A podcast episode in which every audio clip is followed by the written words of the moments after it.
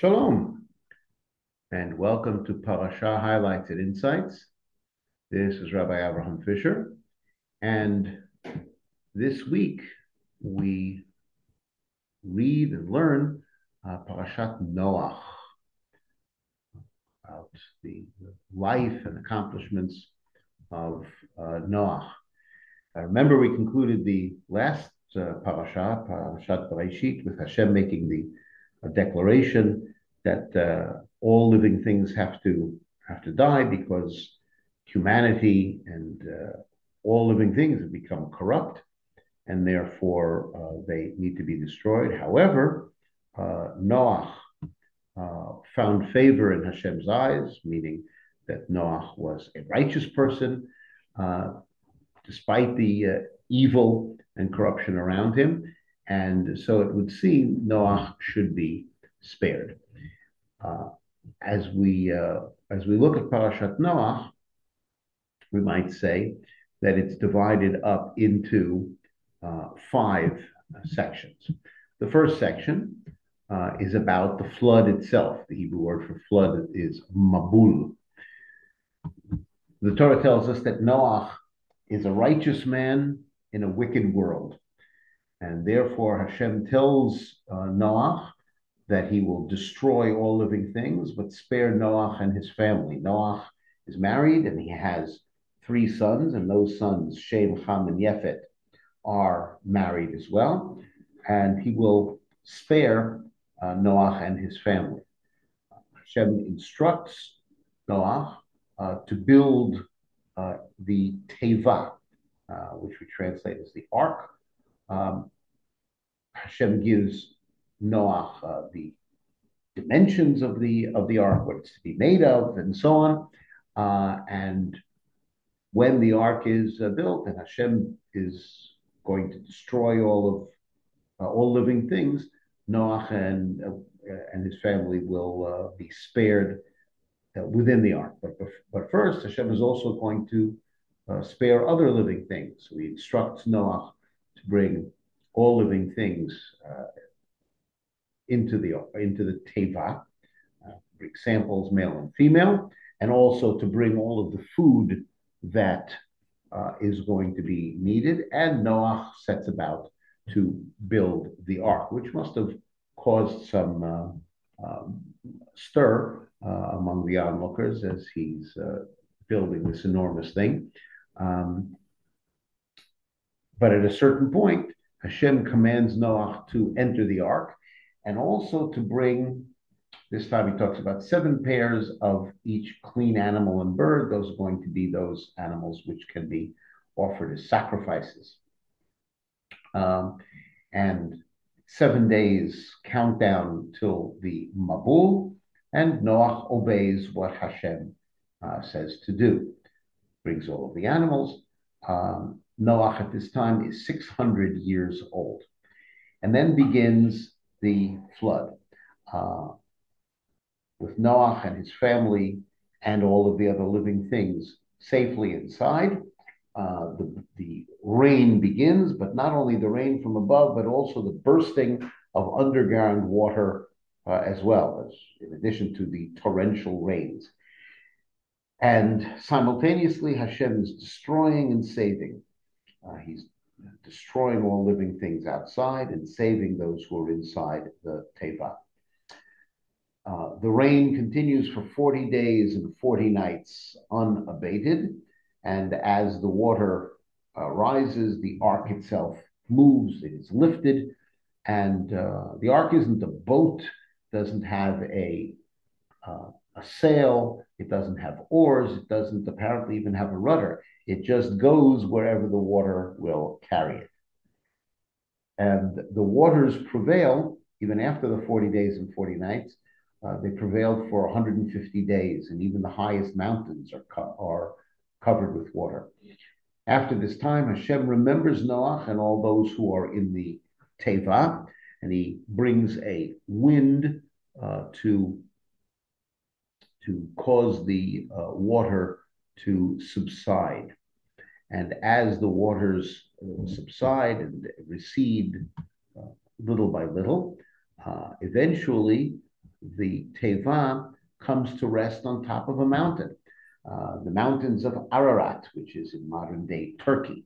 Uh, that's where the that's where the uh, Teva rests, and the waters continue to to recede.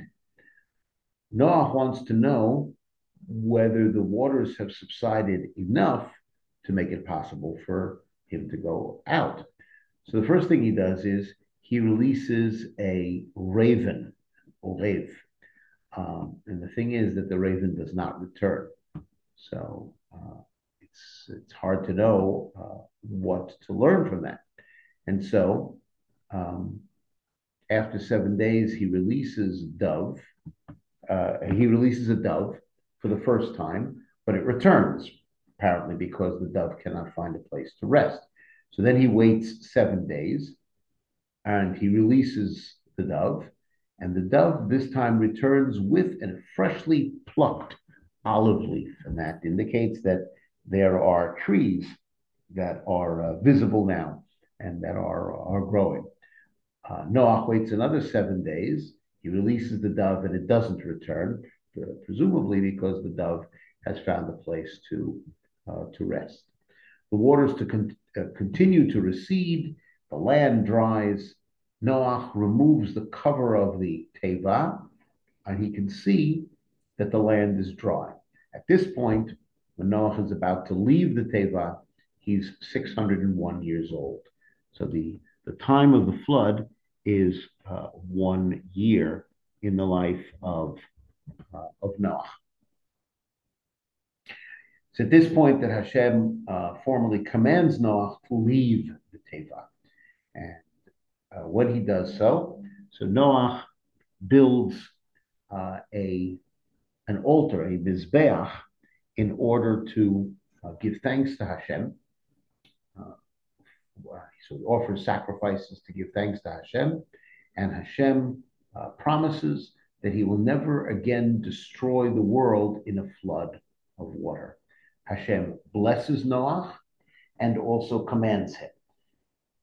He blesses him and says that from this point on, it is permitted for Noah and all humans to eat meat. Up until this point, they were not permitted to eat meat. Uh, but before eating meat, the, the life of the animal that is to be eaten, eaten has to be taken. Don't uh, eat a living uh, creature or don't uh, tear off a limb from a living creature. The uh, the other thing that the Torah emphasizes here is murder, meaning murder of human beings, uh, will be uh, will be punished. Uh, you're permitted to take the life of animals, but uh, remember that human life is uh, human life is, is very precious, and anyone who uh, commits murder will be punished. The blessing to Noah and his family is be fruitful and multiply and repopulate the earth. That is their uh, mandate. Begin to repopulate, uh, repopulate the earth.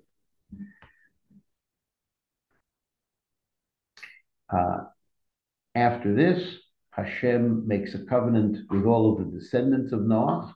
The rainbow that appears in the sky after rain uh, is a sign of the covenant that Hashem will never again destroy the entire world uh, with a flood of water.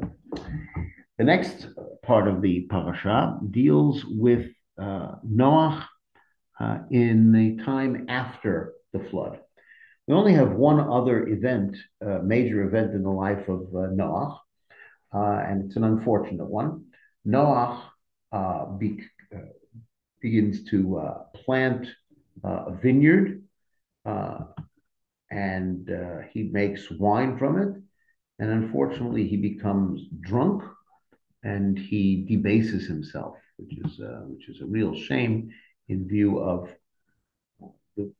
the, fact that Hashem had uh, had saved Noah uh, because of his righteousness. This is a, uh, a major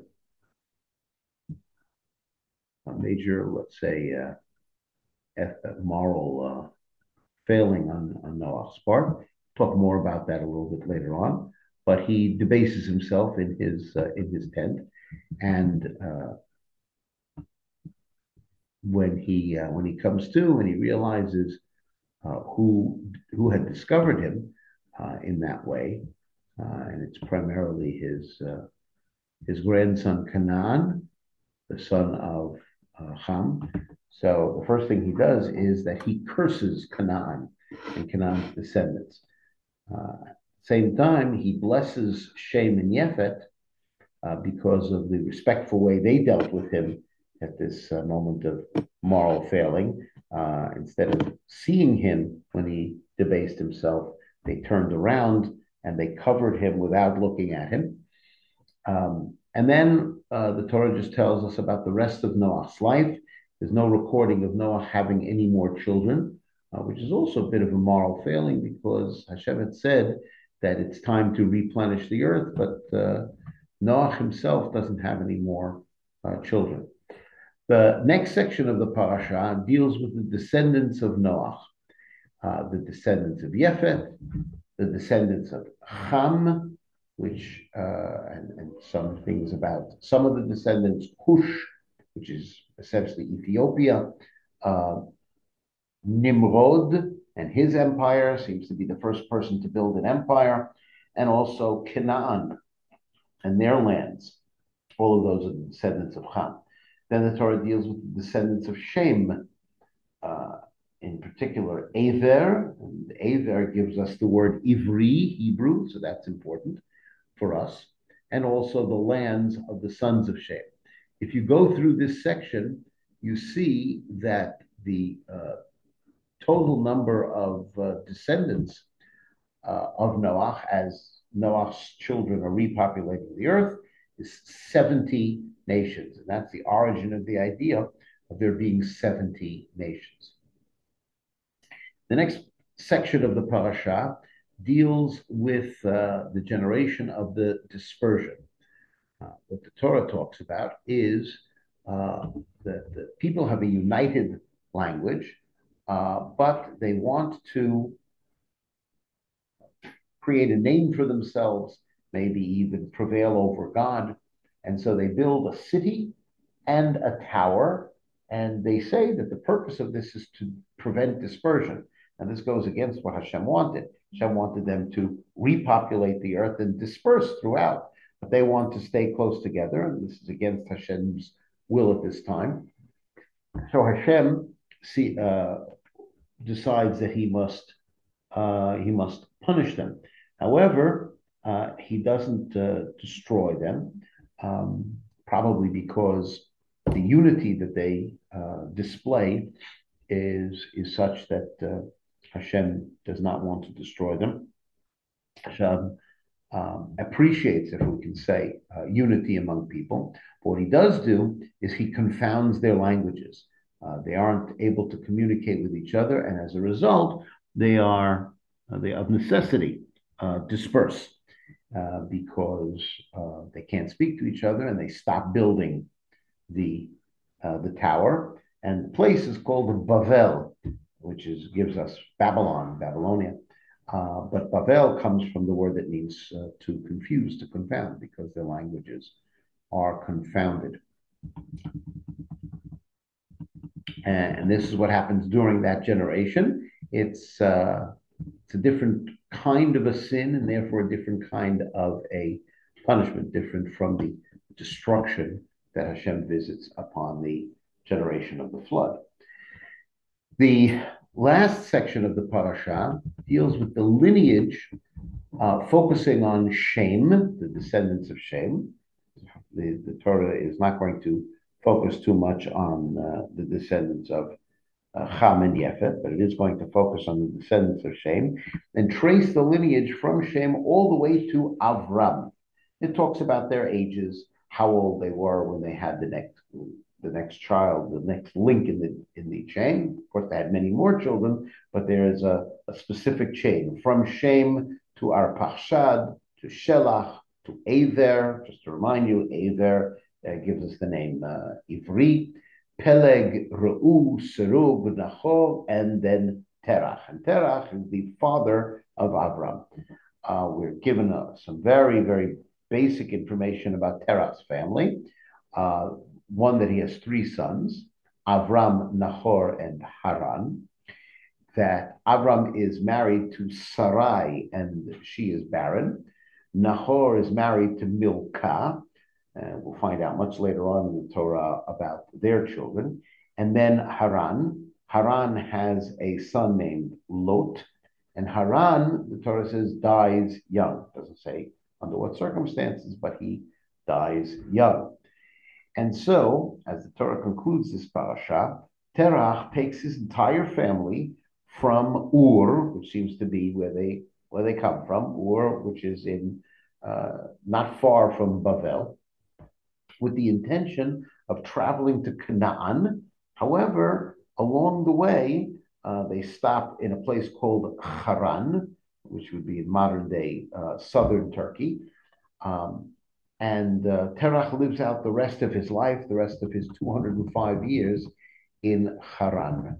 And that's where we uh, conclude this parasha. Uh, and uh, the next parasha, of course, we'll talk about focus upon Avram. When, uh, when we talked about this unfortunate incident of uh, Noah creating a vineyard, creating wine, and so on, debasing himself. Uh, so that requires some uh, some discussion. Torah says that Noah began to be an ish ha'adama, a man of the soil. And he plants a vineyard. Um, he drank the wine, he became drunk, and he uncovered himself. He debased himself inside his tent. The uh, Bravanel uh, deals with this uh, unfortunate event and tries to lend a little bit of understanding to why uh, did Noah's life take uh, such a turn. Um, according to uh, according to the Abravanel, uh, people had planted wine uh, vines before. As a matter of fact, he assumes that if Noah uh, is is dealing with those vines, then he must have taken vines onto the teva with him. But the first contribution of Noah, what makes him an ish adama, a tiller of the soil, is the way he plants the vines, making a kerem, making a vineyard, planting them in organized row. That, says the Abravanel, is something that nobody did before Noah. And this made it possible to produce wine in large uh, quantities. Um, so he organized the vines row upon row to make a vineyard, and now he makes wine. But still, the question is uh, why does Noah uh, drink drink wine to excess? So the Abravanel makes a very uh, startling uh, suggestion. He says it's uh, perhaps, it's not certain, but it's an interesting uh, suggestion. After Noah saw that the whole world was destroyed through water, Noah, suggests the Abravanel, never wanted to drink or even see water ever again. To me, this, uh, suggestion of the Abravanel uh, suggests that Noah is suffering uh, from some kind of post traumatic stress, uh, possibly uh, survivor's guilt. But he did not want to see water, that which destroyed the world, uh, a world which uh, as righteous as he was, he himself could not save. He didn't want to see or drink water ever again, but you have to drink something. And so he turned from water, uh, which sustains uh, life, uh, to wine, which would uh, satisfy some of those same uh, needs. However, it will also lead to drunkenness.